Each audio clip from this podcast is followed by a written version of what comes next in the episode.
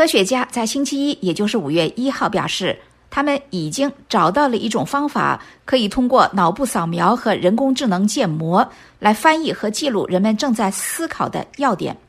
那么，我们的大脑是不是藏不住秘密了呢？这个过程呢，被描述为向读心术迈进了一步。美国德克萨斯大学奥斯汀分校的神经科学家亚历山大·胡斯说，他的团队的语言解码器在一个非常不同的层面上工作，而且是一个飞跃。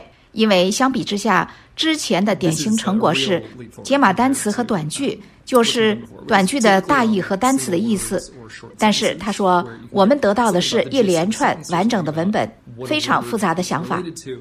Uh, but we're getting whole strings of texts, pretty complicated ideas.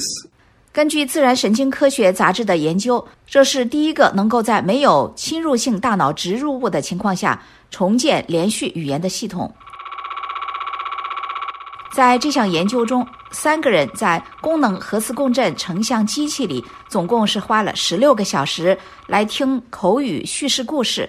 主要是《纽约时报》的《现代爱情》等播客。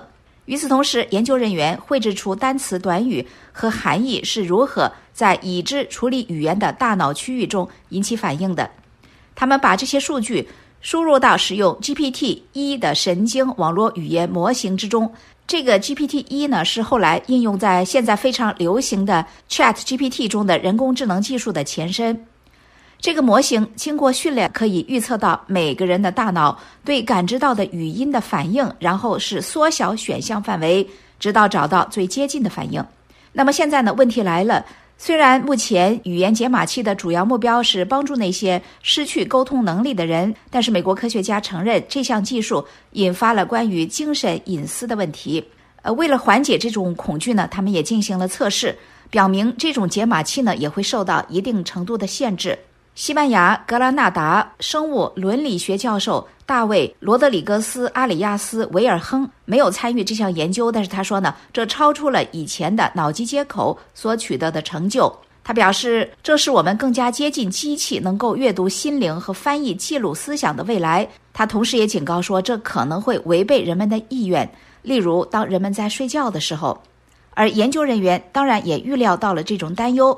这个研究的第一作者，德克萨斯大学奥斯汀分校的博士生杰里唐 （Jerry Tan） 说呢，他们的确要确保，只有当人们想去解码大脑的时候才被解码，而且也准备好让政府和行业来启动相关的政策，确保大脑解码会尊重人们的大脑隐私，让人们拥有对自己的思想和大脑数据的所有权。Giving people right to their their thoughts and their um brain data.